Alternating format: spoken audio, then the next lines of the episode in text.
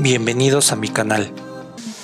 Finteros, bienvenidos al podcast de FinTech Ando, un podcast de Roberto Martínez, el podcast donde serás un chucho coherero de las FinTech.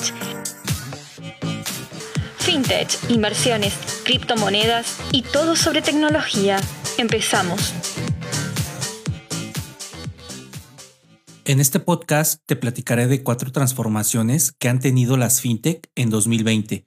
Veremos el crecimiento de las mismas y cómo se ha diversificado en este ecosistema tan variado.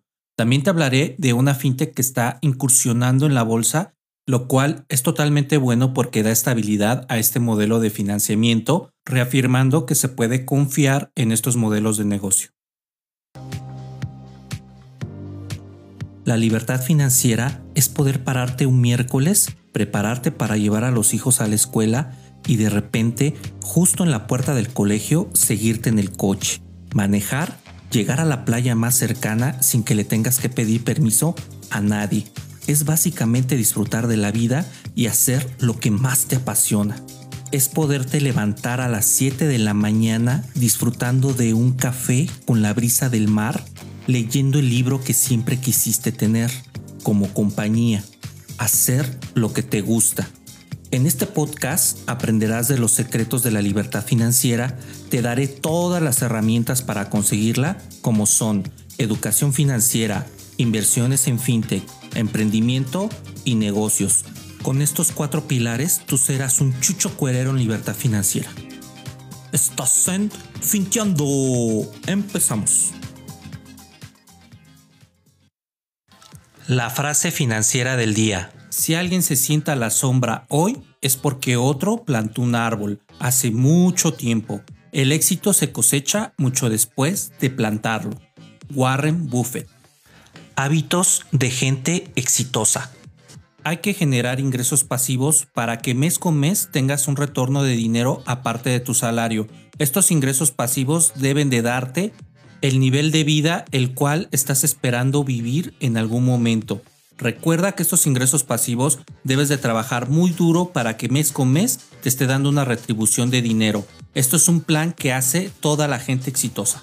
Y lo cual paulatinamente te va haciendo que vayas dejando tu trabajo poco a poco.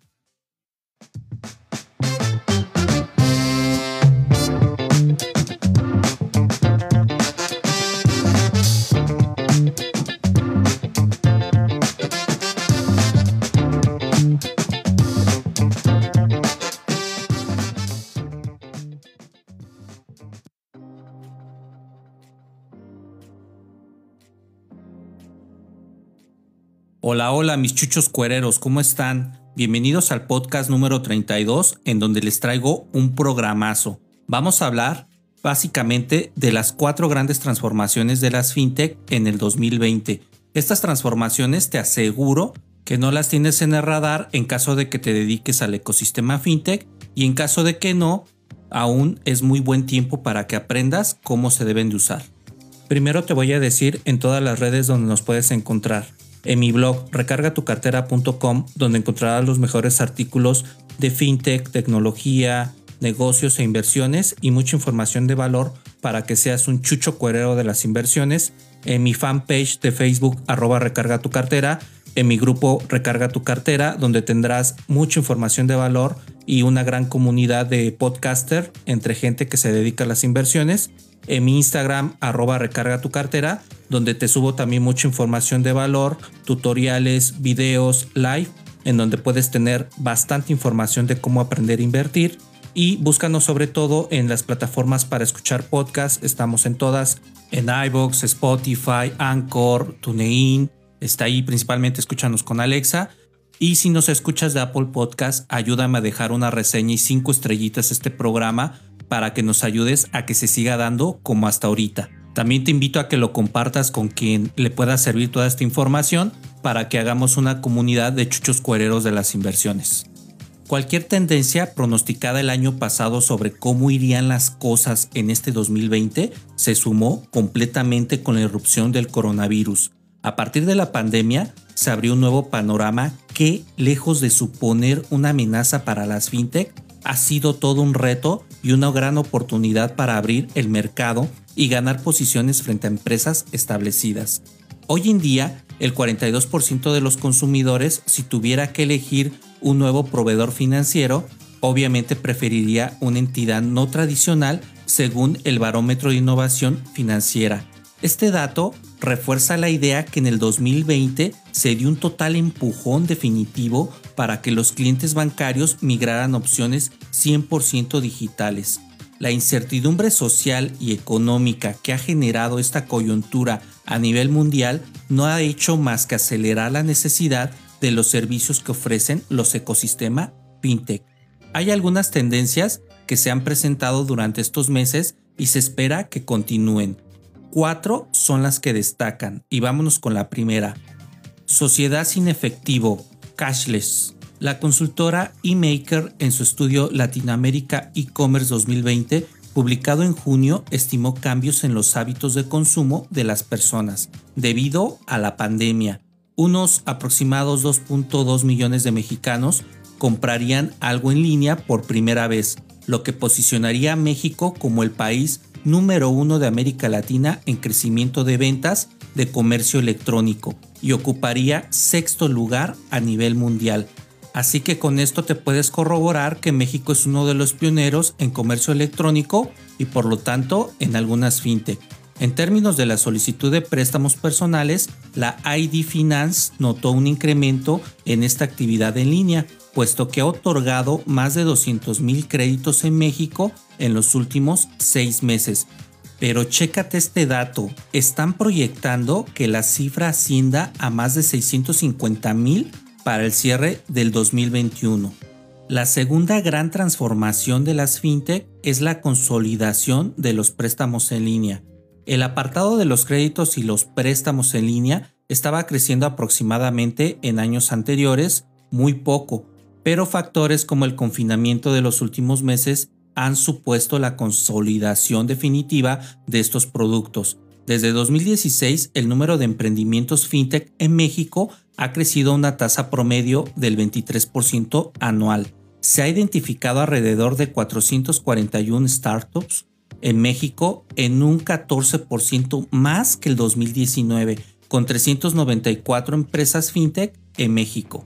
Por otro lado, estas empresas de pagos y préstamos continúan liderando la oferta de servicios, compitiendo por incrementar la participación del mercado de acuerdo con las cifras de Radar 2020 elaborado por el Finovista.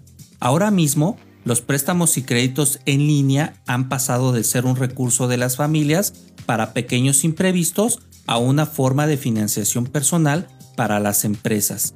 Un ejemplo claro de este movimiento es la compra de Cashbane, empresa de tecnología financiera que se da servicio a pequeñas empresas por parte de American Express. Y no es el único, Enova también aprovechó recientemente la caída de un 90% en la bolsa de OnDeck para adquirirla y hacerse de esta misma empresa. Vámonos a un comercial. Si quieres convertirte en un chucho cuerero de las inversiones, Entra a mi blog recargatucartera.com y compra mis talleres de inversiones en donde te enseñaré todo el ecosistema fintech de la mano con mis mentorías para que aprendas a invertir. Con estos talleres serás parte de una comunidad de inversores que paulatinamente van dejando su trabajo y alcanzan el nivel de vida deseado, además de la tan anhelada libertad financiera.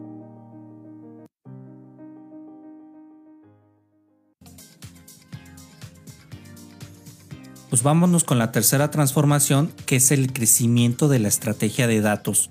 Los datos financieros de los consumidores son elementos muy importantes que maneja el sector y su uso se incrementa cada vez más.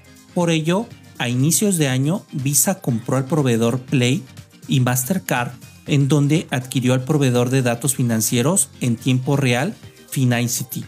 Poco después, Ting adquirió Instinctor, un proveedor de soluciones de validación crediticia que le permita a la fintech fortalecer su plataforma de Open Banking.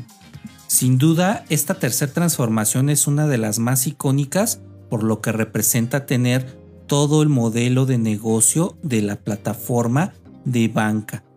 En otros podcasts recuerden que les he comentado que los bancos están quedando, digamos que en segundo lugar contra las fintech, pero también están buscando opciones de negocio como esta transformación, la cual los va a llevar a potencializar su modelo de mercado y espero que en su momento saquen nuevos productos y no nos lleven de la mano con los mismos tradicionalistas en donde las comisiones o los rendimientos son muy pequeños y no son atractivos para la gente que tiene el dinero en el banco. Esperemos que con este tipo de iniciativas de esta tercera transformación la banca se ponga las pilas y realmente nos dé productos de mucho, mucho valor.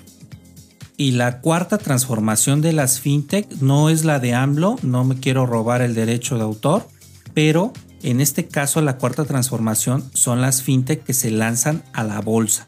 El año pasado, en 2019, Equidate observó que la edad media de las empresas que se hacen públicas aumentó de 6.3 años a 10.2 años. Es decir, son aquellas empresas que se cotizan en la bolsa, sin embargo, para las empresas que no han cotizado anteriormente en ningún mercado, llegan de forma decidida en 2020. El sector fintech, como se mostró con la salida de compañías como Le Monde, la cual aprovechó esta oferta, y una fintech que se posicionó para debutar en la bolsa es Inverspot. El empresario mexicano que ya levantó la mano para realizar una oferta de acciones es David Ackmon, el cual planea colocar 10% de su empresa de tecnología financiera. Inverspot se quería colocar como la primera fintech mexicana en cotizar en el mercado bursátil, lo cual le daría un gran prestigio. Y no será la BIMA, sino la Bolsa Mexicana de Valores. Inverspot es una plataforma de crowdfunding inmobiliario, el cual nació en 2016 y cuenta con más de 2.000 inversionistas activos. Ofrece rendimientos de hasta 46% dependiendo el desarrollo y el plazo estimado. Su cartera actual es de 7 inmuebles en construcción disponibles, pondeados cerca de 80 y 50 proyectos concluidos en su totalidad. El equipo de emisiones de la APMV, que es la Bolsa Mexicana de Valores, está lista para el proceso y preparar la operación para encontrar el momento más apropiado para realizar esta inclusión y ojalá no se quede en el camino como muchas otras potenciales emisoras y se aproveche la ventaja que abrió Cox Energy. Esta empresa de Cox Energy es una empresa que está en diferentes países, los cuales son España, Portugal, Chile, Colombia y México. Y su modelo de negocio consiste en tres factores. Uno, genera la luz. Dos, comercialización de la electricidad. Y tres, el autoconsumo y es una de las pioneras en aprovechar y abrir esta brecha de cotizar en la Bolsa Mexicana de Valores. Bueno, y regresando a la fintech de Inverspot, esta fintech está muy diferenciada con su competencia, en este caso que es Brick, este 100 ladrillos y en su caso M2Crow, porque los rendimientos son más grandes, pero la parte de los plazos son más cortos. Esto es de alguna manera muy atractivo sin embargo, yo estuve metiéndome en la plataforma y observé que la inversión mínima es de 20 mil pesos. Sin embargo, los rendimientos de verdad sí están muy atractivos. Yo les recomiendo básicamente que empiecen en plataformas como N2Crow, en donde pueden invertir a partir de mil pesos, 5 mil y ya en su caso que sean proyectos Platinum, hasta 100 mil pesos. Y ya una vez consolidadas sus ganancias se pueden diversificar en otros modelos de negocios de bienes raíces en los cuales puedas tener un rendimiento excelente de tus inversiones. Con esto, tú ya puedes plantear prácticamente estar en este negocio de bien y raíz. Bueno, y en este episodio cortito pero con mucha información, ya les enseñé las cuatro transformaciones que han tenido las fintech en el 2020. 1. Sociedad sin efectivo. 2. Consolidación de los préstamos en línea. 3 crecimiento de la estrategia de datos y cuatro, las fintech que se lanzan a la bolsa. Les vuelvo a repetir, el hecho de que las fintech estén incursionando en las plataformas bursátiles da mucha certidumbre de que estos modelos de negocio son muy muy regulados. Recuerden que deben de verificar que estén dados de alta en la FICO, en la CNBB, que es la Comisión Nacional Bancaria de Valores, y sobre todo en la Conducef, donde ya las adoptó recientemente para que sean órganos financieros, los cuales estén dados de alta con un esquema muy muy parecido a la de una empresa financiera tradicional. La CNBB en este caso los regula y les pide los mismos requerimientos que le puede pedir en su momento a la banca. Bueno, y con esto ya son unos chuchos cuereros en las transformaciones de FinTech 2020. Estoy con ustedes. Chao. Si quieres continuar formándote como chucho cuerero de las inversiones, compra mis libros de libertad financiera, El espejo de la pobreza y Miedo y Dinero, con los cuales tú podrás alcanzar el éxito y la tan anhelada libertad financiera. No olvides comprarlos, están de venta en Amazon o entra a mi blog recargatucartera.com en donde puedes disponer directamente de ellos. Muchísimas gracias, hasta luego. Este fue el podcast de FinTech Ando, un podcast de Roberto Martínez, el podcast donde serás un chucho cuerero de las FinTech. Sigue a Roberto Martínez en recargartucarter.com y en sus redes sociales, Twitter, Facebook e Instagram.